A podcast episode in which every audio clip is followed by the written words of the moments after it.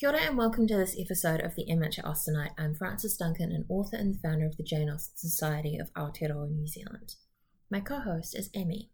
Kia ora. Today we're discussing Chapter 4 of Northanger Abbey by Jane Austen.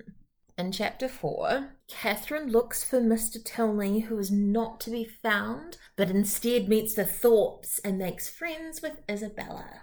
She rushes to the pump room because everybody goes to the pump room. What is the pump room? Good point. Okay. So you go to Bath to take the waters because there's underground springs, and apparently the water has all these minerals in it that will help you if you're sick. Whether that's true or not is another matter, but it's also like a fashionable place to be. The pump room is the room where you go where the water is pumped into so you can have glasses of this mineral water, but it also serves as a place to see and be seen. Right, okay. I guess it's like going to the mall, maybe? Yeah. But not for shopping, just like we're just wandering around looking at people, and later on they're going to talk about the Bath book. There's literally a book where people, like you have at hotels, where people can write who they are and where they're from and stuff. So you could go and look someone up if you've met them. You have to be introduced properly, which is a whole thing. Is anyone I know currently in Bath? And you can look through the book and go, so-and-so's here. Great, now I've got someone to hang out with. Right. And Mr. Tilney is not there. Every creature in Bath except himself was to be seen. Mrs. Allen again is going on about how pleasant if we had any acquaintance. And which, literally, my note in that is just, still. And then, like, the next paragraph is when we meet the Thorpes. We get the, oh my goodness, I knew you in high school, thank God. And now we need to try and one-up each other in our conversation. But genuinely, it's like, oh great. So much like when I never close the tabs in my browser and then one day just randomly open a tab and it happens to be the thing that I was kind of trying to find, and therefore proves to me that I should never ever close tabs ever again. This has just proven to Mrs. Allen that she should never ever try and put any actual effort into getting acquainted to anyone. If she just complains about it for a week, it will sort itself out. I mean, I get that you want someone to hang out with, so you're like, hey, I vaguely know you. Let's be friends and hang out. But they haven't seen each other in like 15 years. And they refer to each other by their married names. Like, they knew each other when they were teenagers. It seems so weird to me that you would not firstly refer to them by their unmarried name or their first name.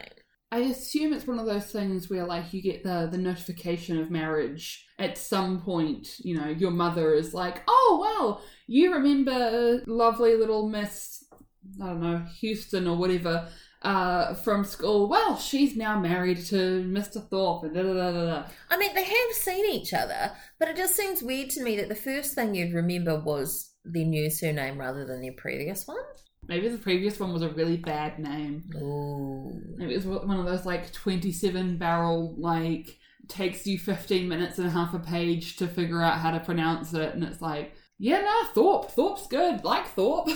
They're kind of similar women, though. They're talking about their families, etc., etc. More ready to give than receive information, each hearing very little of what the other said. Yeah. Mrs. Allen's consolation is that the lace that Miss Thorpe is wearing is not as fine as hers. Yeah. That is some true friendship right there. Oh, yes. Mrs. Thorpe has got a matching set. 3 boys, 3 girls. The boys are all out at home. John is at Oxford, the university. Edward is at Merchant's Taylors, which is a school that still exists. And William is at sea. And it's not the only William that Austen sends to sea in Mansfield Park, William Price. Does she just, like, not like Williams? Like, is she just trying to send him off and get rid of him? I don't know. Are there Williams that get to stay on land?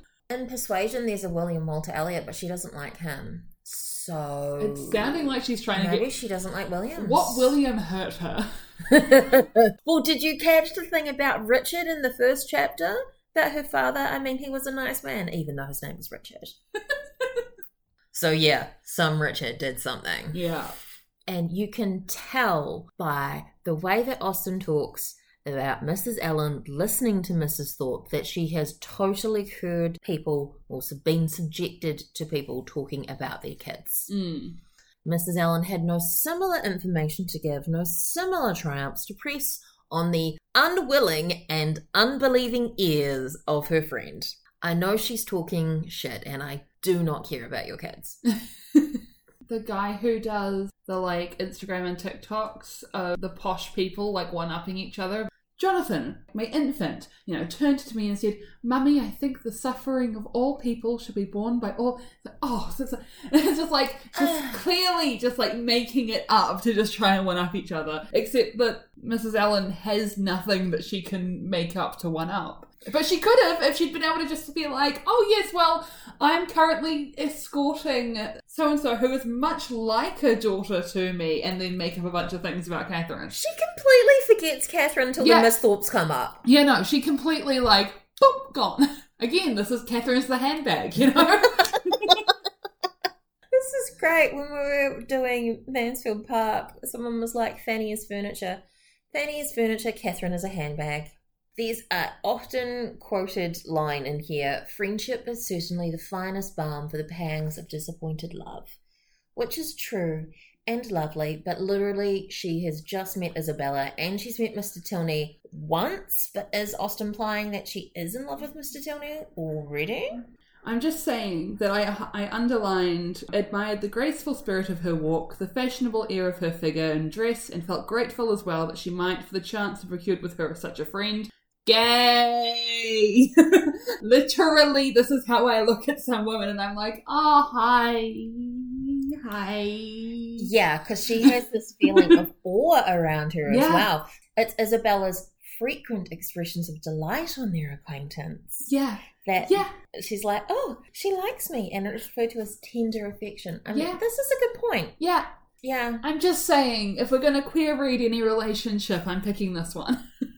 I mean, if we're going for different types of interpretations, Mrs. Allen might be ace or have one of those things where clothes work for her. Mm. Everybody has their thing. It should be noted that Isabella is 21. She's 4 years older than Catherine, and at this point in time, that is huge. Yeah. Well, I mean, even in, like, current time, it is a big difference. That is a high school student versus someone who has potentially finished university. That is a significant change of life period. Presumably, possibly, Miss Thorpe has been out in society for 4 years, and this is Catherine's first time. So, of course, she's going to be a little bit in awe of her.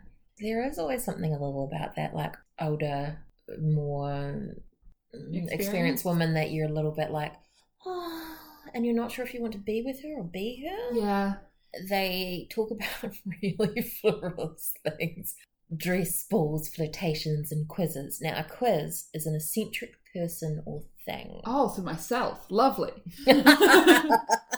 I never knew what I was going to be in an Austen novel, and now I do. This is delightful. You're a quiz. And I adore that at the end of the chapter, Jane Austen's just gone, "So here's Mrs. Thorpe's history. I'm just telling you because otherwise it will take pages and pages and no one cares." Much like we didn't go into the detail of the full and in-depth discussion of how they were comparing each other, just assume that we've covered over everything. It reminds me of another character in another Austen novel, which you have not read. Her name is Mrs. Jennings, and it's in Sense and Sensibility. She had repeated her own history to Eleanor 3 or 4 times, and had Eleanor's memory been equal to her means of improvement, she might have known very early in their acquaintance all the particulars of Mr. Jennings' last illness and what he said to his wife a few minutes before he died. Actually, Mrs. Jennings, in some ways, is a bit like Mrs. Allen, maybe. I don't know. I might be reaching there. Because it's interesting, because the first version of Sense and Sensibility she wrote similar-ish kind of time to Northanger Abbey, so. And the long and minute detail also reminds me of Miss Bates from Emma, who, if you read Emma, I think you'll be like, "Oh my God, I want to kill this woman." She just talks non-stop about anything and nothing. And that is our discussion of Chapter 4 of Northanger Abbey by Jane Austen. I'm Frances Duncan. This has been Emmy. Thank you for listening, and we wish you happy reading. Just popping back in to let you guys know that we have merch now. I haven't actually got merch with my face on it. That seems a little weird to me, but if you really want it, let me know and I'll do that. There's merch of the Jane Austen Society of Aotearoa, New Zealand's logo, some Jane Austen merch, and some Pride and Prejudice, heavily Pride-focused merch too. It's on Redbubble and the link is in the notes. Happy buying!